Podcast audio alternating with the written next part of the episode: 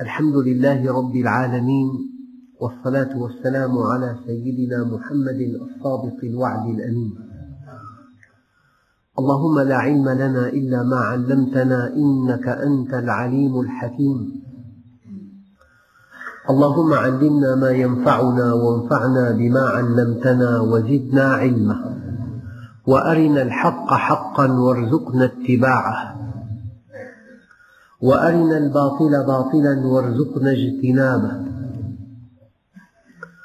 واجعلنا ممن يستمعون القول فيتبعون أحسنه وأدخلنا برحمتك في عبادك الصالحين. أيها الإخوة الكرام مع الدرس الحادي عشر من دروس سورة آل عمران ومع الآية الثامنة والعشرين وهي قوله تعالى لا يتخذ المؤمنون الكافرين أولياء من دون المؤمنين ومن يفعل ذلك فليس من الله في شيء إلا أن تتقوا منهم تقاه ويحذركم الله نفسه وإلى الله المصير. يا أيها الإخوة الكرام هناك أصل كبير من أصول الدين. أصل كبير من أصول الدين هو الولاء والبراء.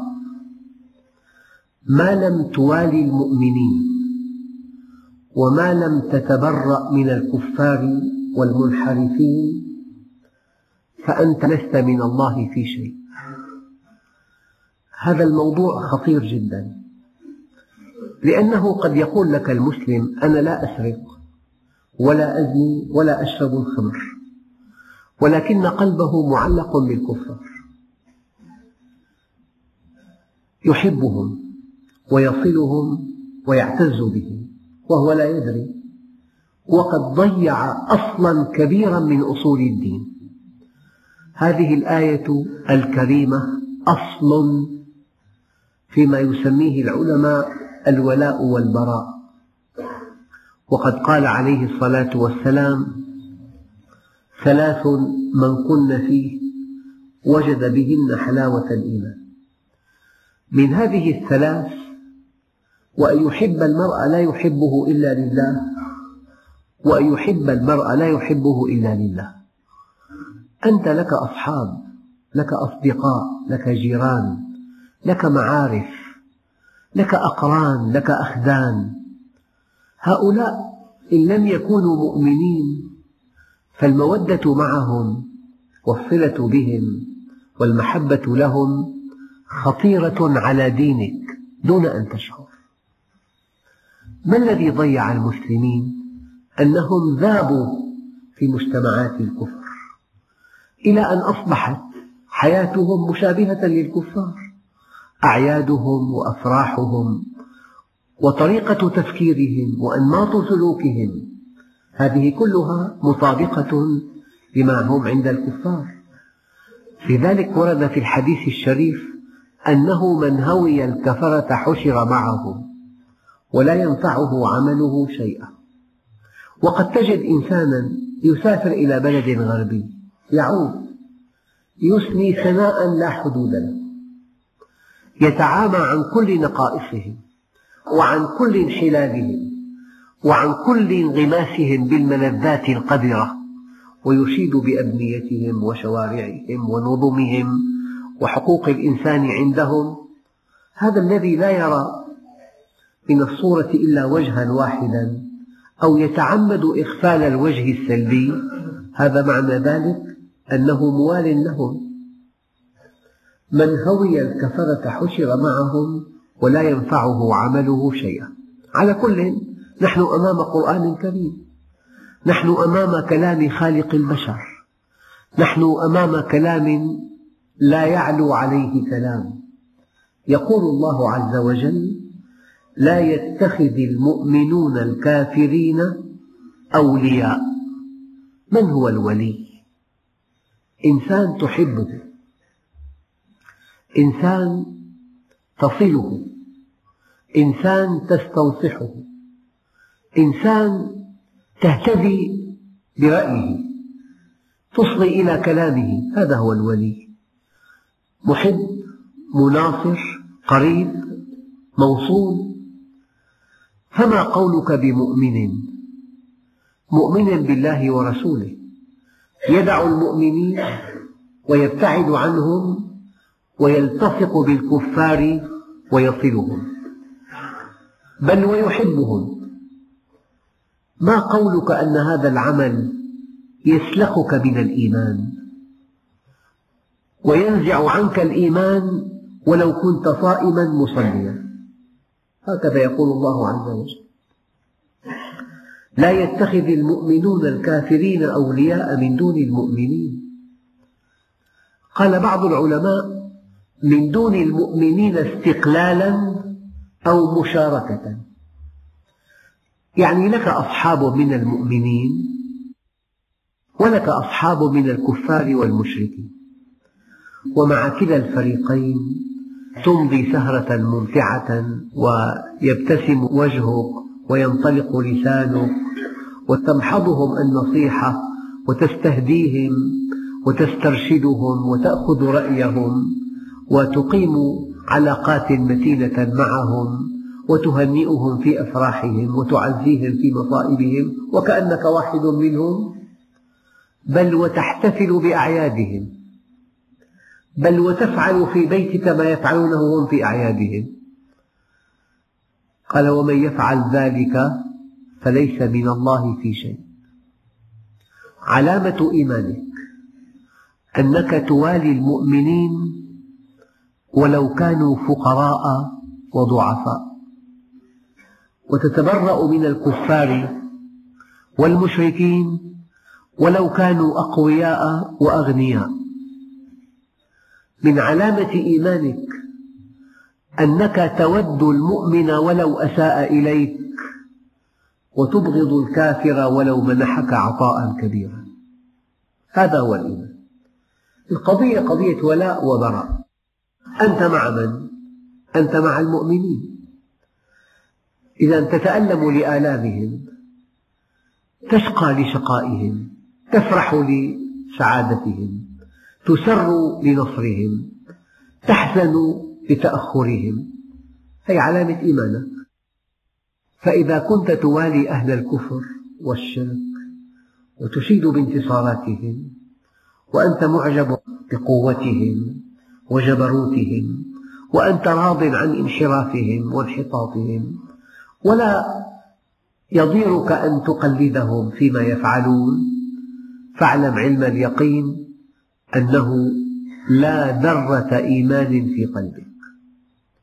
والدليل قوله تعالى ومن يفعل ذلك فليس من الله في شيء. ورد في بعض الأحاديث أن الله عز وجل يقول يا عبدي ماذا فعلت من أجلي؟ يقول يا ربي فعلت كذا وكذا. يقول الله له فعلت هذا. تعجلت بهذا الراحة لقلبك ولكن ماذا فعلت من أجلي؟ قال يا رب وما أفعل من أجلك؟ قال هل وليت في وليا؟ هل عاديت في عدوا؟ يعني إذا غني أو قوي ولو كان متفلتا من الدين.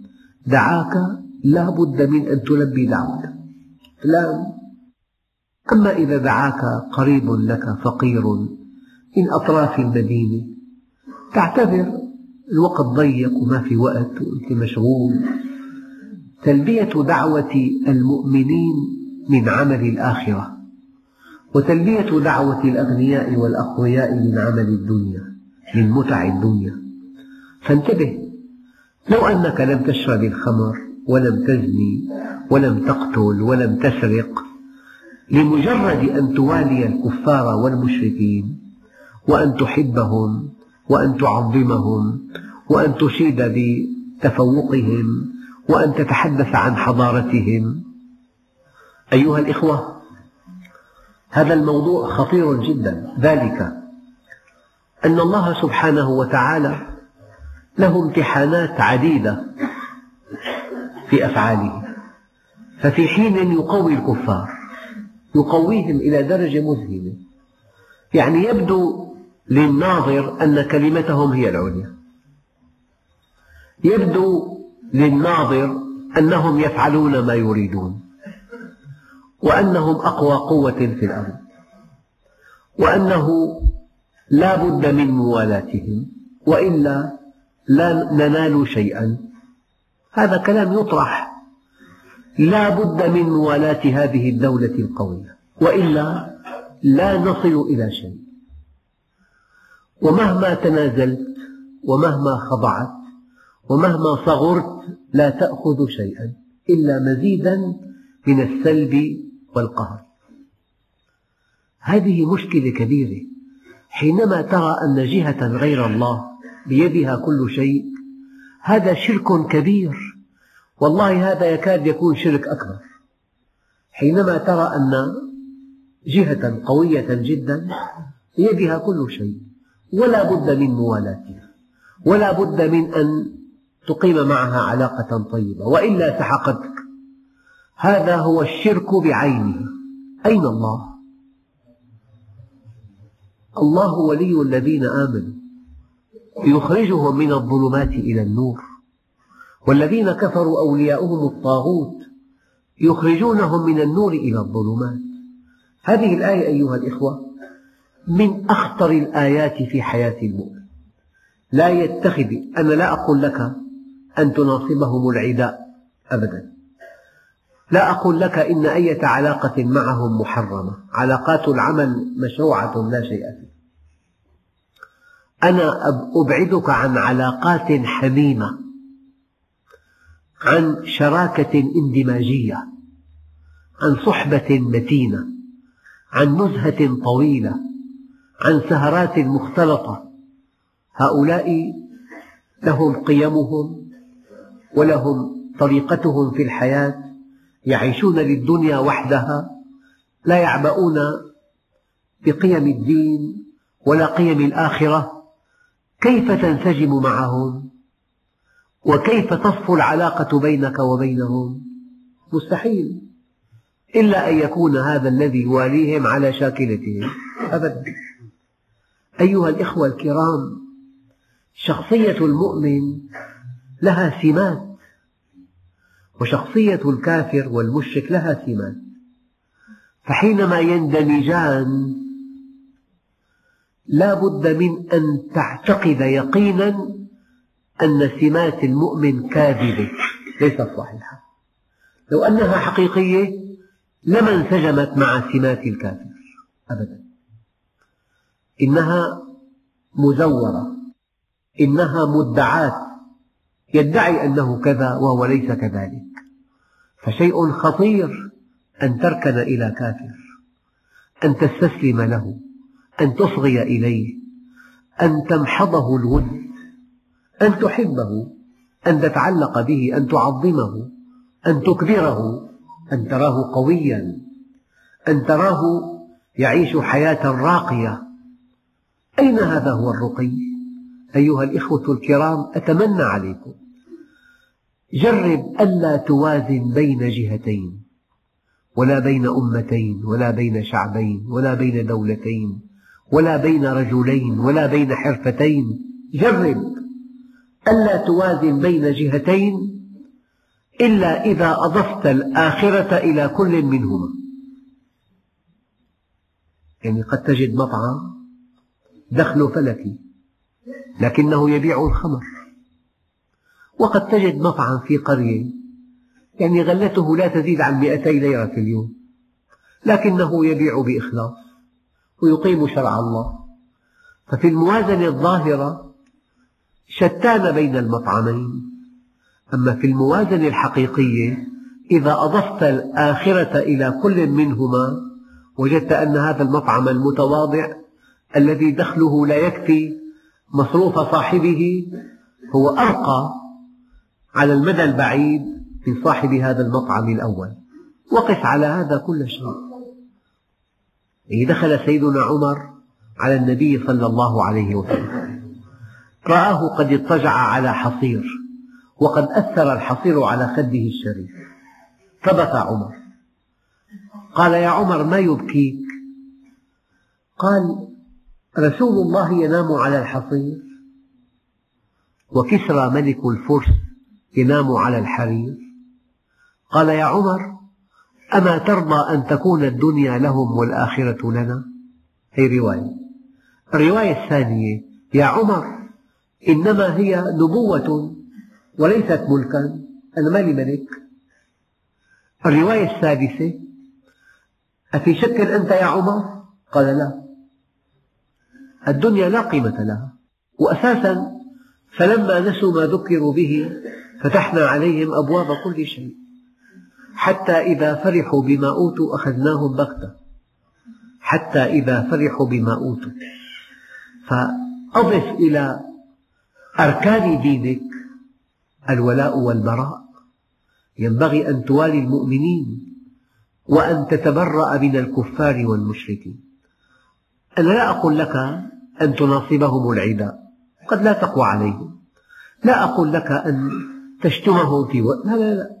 لكن تبرأ منهم ابتعد عنهم. علاقات العمل مقبولة. علاقات العمل أنت مضطر أن تعاملهم ولا شيء عليك أما العلاقات الحميمة السهرات الطويلة الصلات المتينة السفرات النزهات الشراكة الاندماجية بينك وبين كافر أو مشرك كيف تنسجم معه؟ كيف تقبل قيمه كيف ترضى عن تفلته؟ كيف تستسيغ نفاقه؟ لا بد من أنك على شاكلته. فكلما اقتربت من أهل الكفر ابتعدت عن أهل الإيمان وكلما واليتهم كان جفاء لدينك ولقيمك ولمبادئك. لا يتخذ المؤمنون الكافرين أولياء من دون المؤمنين هناك بعض التفصيلات. لو أنك واليتهم على كفر فموالاتك كفر. نوع الموالاة. لو أنك واليتهم على كفر هم كفار وأنت مدحتهم أو أثنيت عليهم. أو أقررتهم على ما هم فيه. إذا واليتهم على كفرهم فموالاتهم كفر. وإن واليتهم على فسق فموالاتهم فسق. وإن واليتهم على حرب المؤمنين فموالاتهم كفر بل هو أشد أنواع الكفر أن تستعين بكافر على مؤمن. العبرة أن تكون مع المؤمنين وفي خندق المؤمنين ومع أهل الحق ولكن قد تجد في هذا صعوبة لأن الكفار أقوياء وعندهم أشياء مغرية جدا لكنهم في النهاية لن يعطوك شيئا. أنا أقول كلمة واحفظوها. المسلم إذا والى كافرا وأعانه على كفره أو أعانه على ظلمه أو أعانه على فسقه بمثابة منديل مسحت به أقدر عملية ثم ألقي في سلة المهملات. هذا هو المسلم.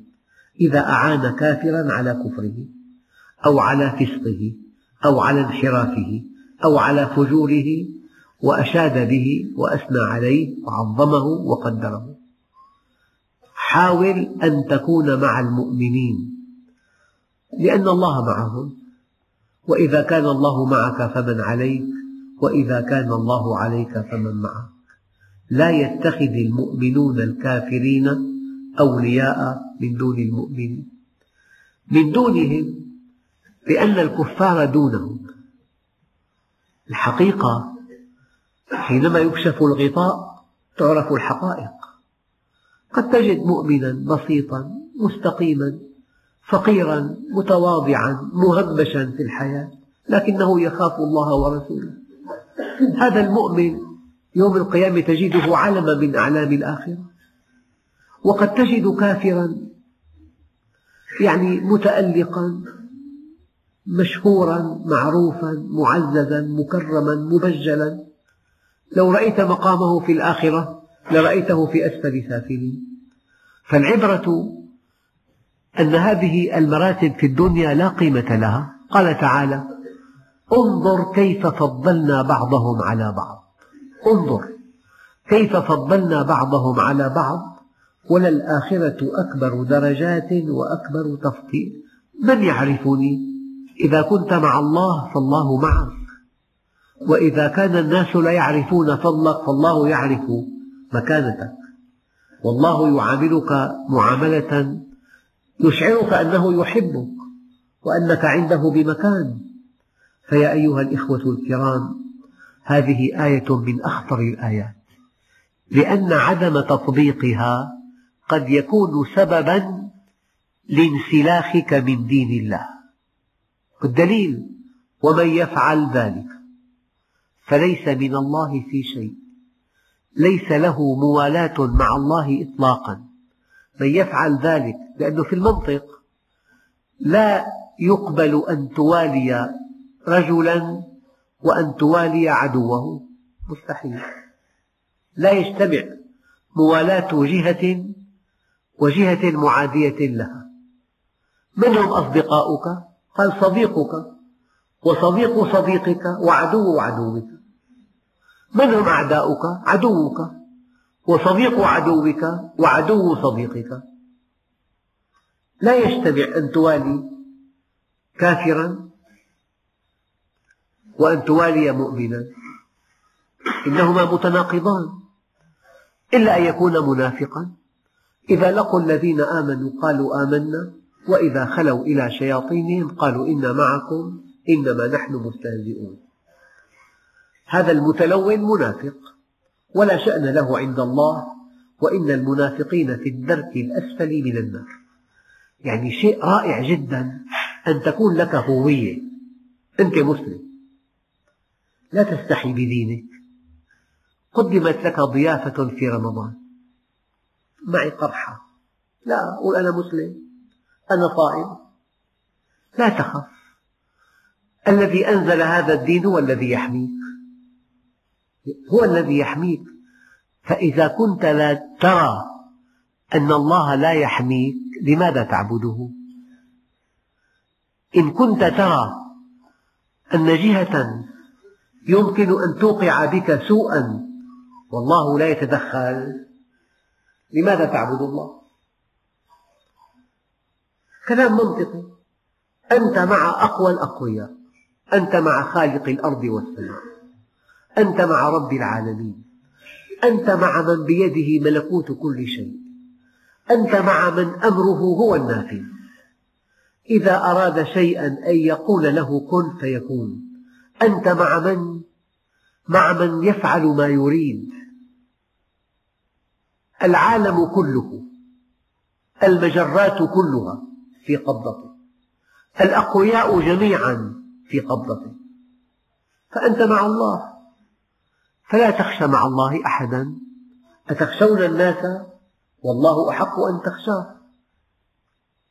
فيا أيها الإخوة حينما توالي أهل, أهل الكفر والطغيان معنى ذلك أنك لا تعرف الله وأنك ليس لك ولاء مع الله إطلاقا. لا يعقل أن توالي عدوا لله. لا يعقل أن توالي من يرفض دين الله.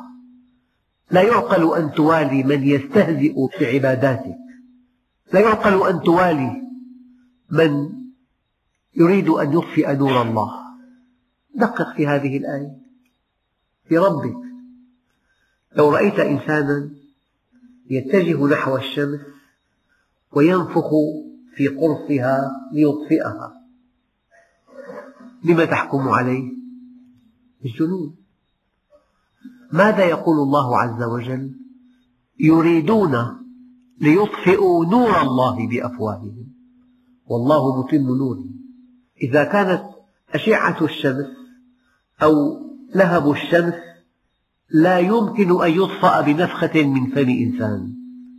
فأيعقل أن يستطيع الكفار ولو اجتمعوا أن يطفئوا نور الله بأفواههم؟ كم من أمة قام فيها من يريد إلغاء الدين في أماكن عديدة في العالم. ما الذي حصل؟ هؤلاء الذين أرادوا إطفاء نور الله هم انطفأوا وبقي نور الله ساطعا. أبدا. لذلك لا تقلق على هذا الدين. إنه دين الله. لا تقلق عليه أبدا. إنه دينه. وإذا شاء الله عز وجل نصر دينه بالرجل الفاجر. وهذا من حكمة الله عز وجل.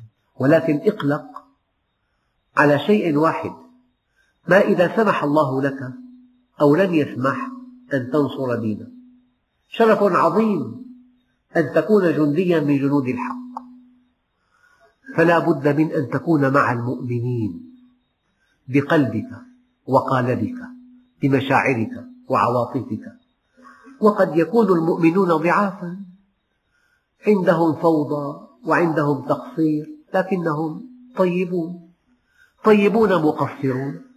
هؤلاء الذين يعجبونك خبثاء خبثاء مجرمون. يا أيها الإخوة لكن القوي مسموع الكلمة والضعيف لو تكلم لا يسمع صوته. أنت مؤمن. لا بد من أن تكون هذه الآية أحد أركان عقيدتك. لا يتخذ المؤمنون الكافرين أولياء من دون المؤمنين لا يتخذهم استقلالا يعني ترك جميع المؤمنين ووالاهم أو مشاركة والى بعض المؤمنين ووالى بعض المشركين. والولاء لا يقال له ولاء لكن الحب والود والنصيحة والتقليد تقلدهم في حياتهم في أعيادهم في أفراحهم في أتراحهم. لكن العلماء استثنوا. قال تعالى فما استقاموا لكم فاستقيموا لهم. يعني إنسان غير مسلم عاملك معاملة طيبة. أنت من واجبك أن تعامله معاملة طيبة. فما استقاموا لكم فاستقيموا لهم. طيب. إنسان غير مسلم لم يقاتلك ولم يتآمر عليك ولم يطعن بك ولم يسئ إليك. قال تعالى لا ينهاكم الله عن الذين لم يقاتلوكم في الدين أن تبروهم وتقسطوا إليهم. إنسان ليس مسلما أراد أن يزورك ويسمع منك وإن أحد من المشركين استجارك فأجره حتى يسمع كلام الله. استقبله ورحب به وضيفه وتكلم الحق أمامه. يعني أي لقاء بيتم بين مسلم وغير مسلم أنا أرحب به وأرحب به كثيرا بشرط أن يتاح للمسلم أن يعرض أفكاره ودينه أمامه فقط. يعني إذا كان بإمكانك أن تعرض ما عندك اجتمع مع أي إنسان. وكن بشوشا لطيفا. الإسلام واقعي. لكن شخص لا يعبأ بدينك ولا يقيم له وزنا ويحتقر منهجك. لكنه قوي أو غني فأنت تزوره وتتذلل إليه وتتضعضع أمامه. النبي يقول الكريم من تضعضع إلى غني ذهب ثلثا دينه من جلس إلى غني فتضعضع له. فكيف إذا كان غنيا غير مسلم مشرك؟ لا. لا يتخذ المؤمنون الكافرين أولياء من دون المؤمنين ومن يفعل ذلك فليس من الله في شيء. هل بعد هذا التهديد من تهديد؟ ومن يفعل ذلك فليس من الله في شيء. يعني أحيانا يقول الأب لابنه إن صاحبت فلانا فأنت لست ابني. هل بعد هذا التهديد من تهديد؟ إن صاحبت هذا الشاب الفاسق فأنت لست ابني. ولن أعترف بك هذا أعلى أنواع التهديد. ومن يفعل ذلك فليس من الله في شيء. لكن إلا أن تتقوا منهم تقاه. يعني إذا كان هذا الكافر قويا جدا لدرجة أنك إن لم يعني تشعره أنك قريب منه سحقك أو أنهى حياتك في مثل هذه الحالات هناك رخصة اسمها التقية.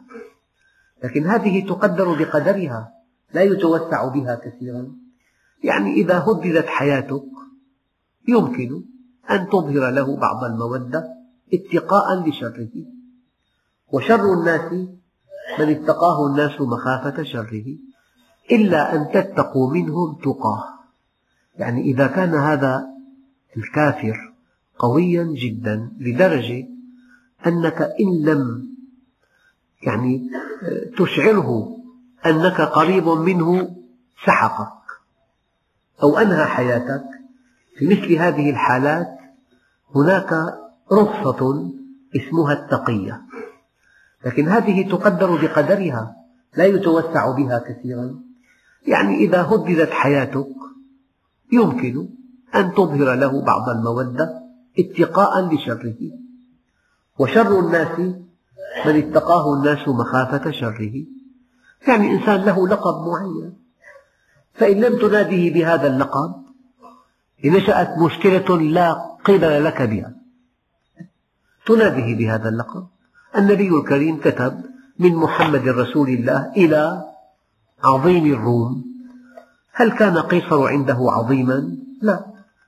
لكن هذا لقبه. ففي حالات المؤمن حكيم والشرع دقيق جدا. فلان له لقب معين أناديه بلقبه. هذا لا يزيد ولا ينقص. فحينما تخاف شر إنسان ظلوم جبار لا يخاف الله تناديه بلقبه.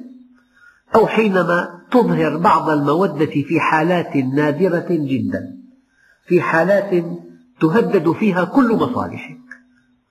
فهذا سمح الله به لأن الشرع يسع كل الأحوال وكل الظروف في ظروف نادرة جدا. يعني إن لم تظهر له مودة يعني فعل بك ما فعل. هذا شيء واقع. إذا أنا أتقي شره بهذه الكلمة أو بهذه الابتسامة. لكن لو وافقت غير مسلم لو وافقت كافرا أو مشركا على عمل مباح ما في مانع. يعني نريد أن نلغي الظلم في هذه الجهة. فتعاوننا.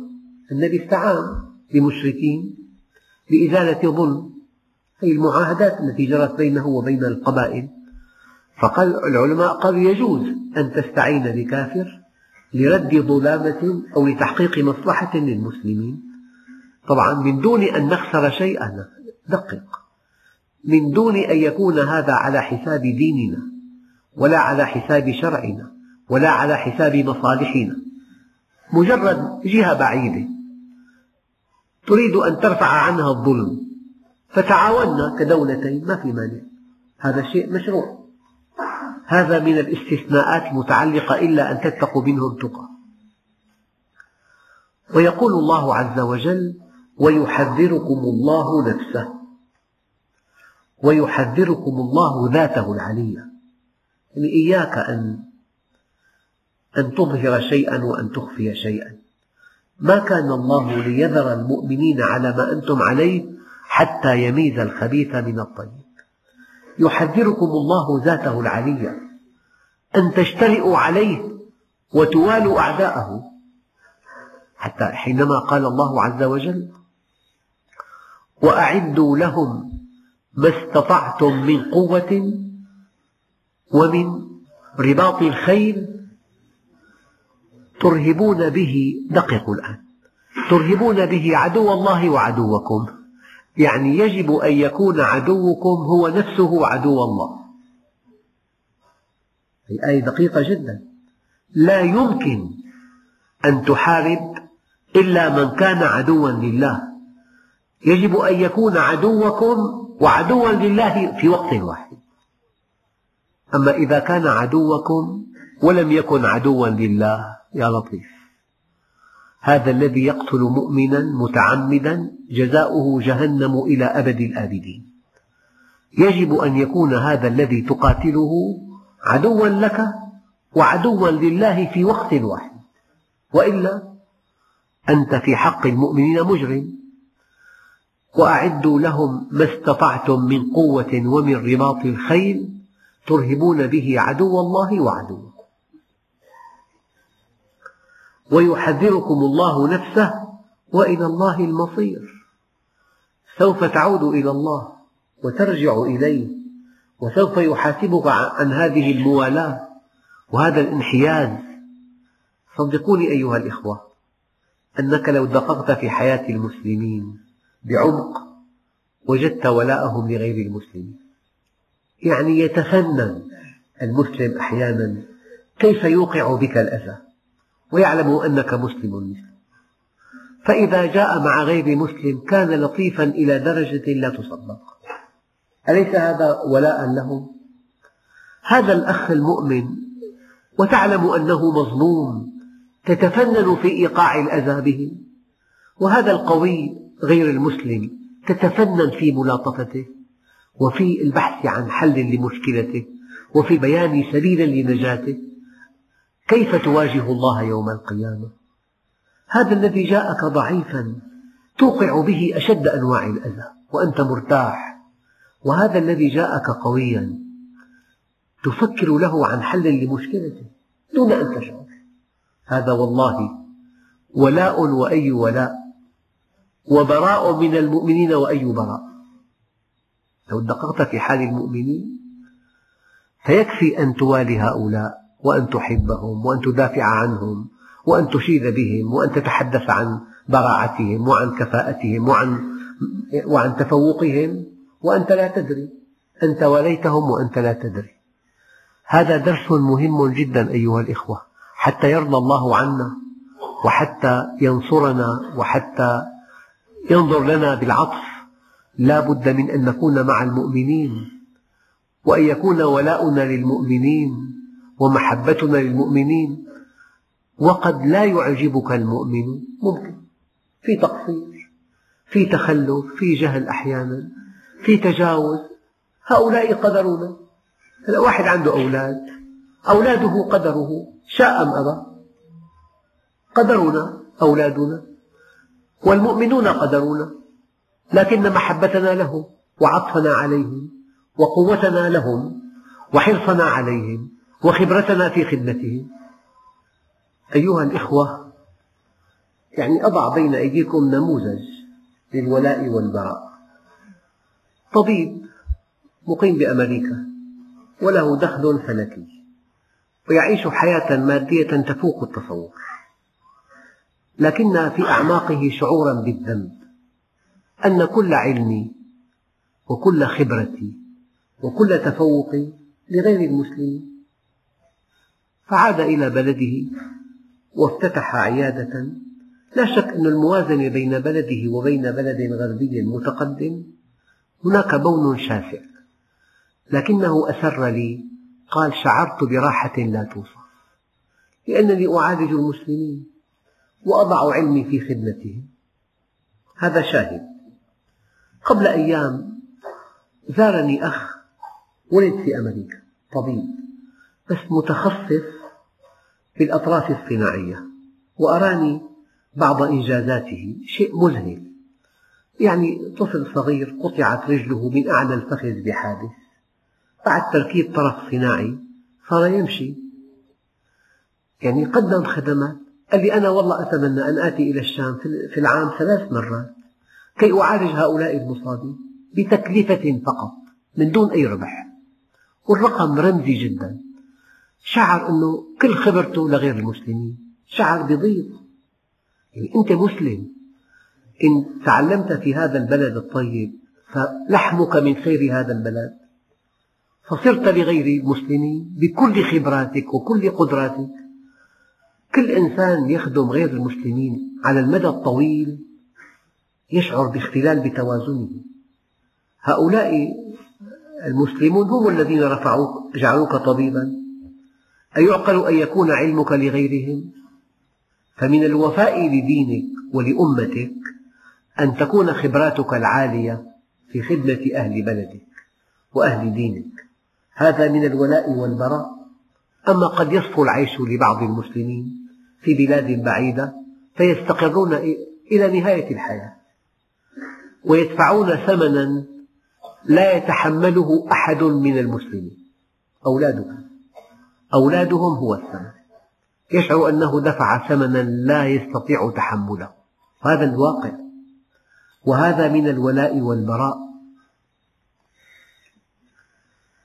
ويحذركم الله نفسه وإلى الله المصير. قل إن تخفوا ما في صدوركم أو تبدوه يعلمه الله. يعني أحيانا بذكاء من المنافق يبدي ولاء للمؤمنين ويخفي ولاءه للكفار إذا كان مع المؤمنين. أما إذا كان مع الكفار وإذا لقوا الذين آمنوا قالوا آمنا وإذا خلوا إلى شياطينهم قالوا إنا معكم إنما نحن مستهزئون. قال هؤلاء المنافقون المتلونون قل إن تخفوا ما في صدوركم أو تبدوه يعلمه الله. ويعلم ما في السماوات وما في الأرض والله على كل شيء قدير. هذه الآية تهديد لهؤلاء المتلونين الذين يظهرون ولاء للمؤمنين في حضرتهم وولاء للكفار في حضرتهم. هؤلاء عند الله منافقون. والعبرة لذلك اليوم الذي لا تخفى على الله خافية فيه. يوم تجد كل نفس ما عملت من خير محضرة وما عملت من سوء. تود لو أن بينها وبينه بينها وبين العمل السوء أمدا بعيدا. وأعاد الله التحذير مرة ثانية ويحذركم الله نفسه والله رؤوف بالعباد. هذا التحذير رأفة بكم محبة لكم. لأن المصير مخزي. حينما يكون ولاؤك لغير المؤمنين المصير مخزي تماما. والله لا يرضى لك أن تكون مخزيا يوم القيامة. والله رؤوف بالعباد. ما جاء ما جاء التحذير مرة ثانية إلا بسبب رأفة الله بالعباد. قل إن كنتم تحبون الله فاتبعوني يحببكم الله ويغفر لكم ذنوبكم والله غفور رحيم. يعني الله جل جلاله ما قبل دعوى محبته إلا بالدليل. والدليل القاطع على محبة الله اتباع رسول الله وإلا دعوى فارغة لا قيمة لها. كل يدعي أنه يحب الله. الفيصل في هذه الدعوة أن تكون متبعا لرسول الله. والنبي ماذا قال؟ قال من أقام مع المشركين برئت منه ذمة الله. من أقام معهم إقامة دائمة غير حياته غير حياته. وإذا جاء إلى بلد زائرا بتصيد العيوب أيام تضجر منه.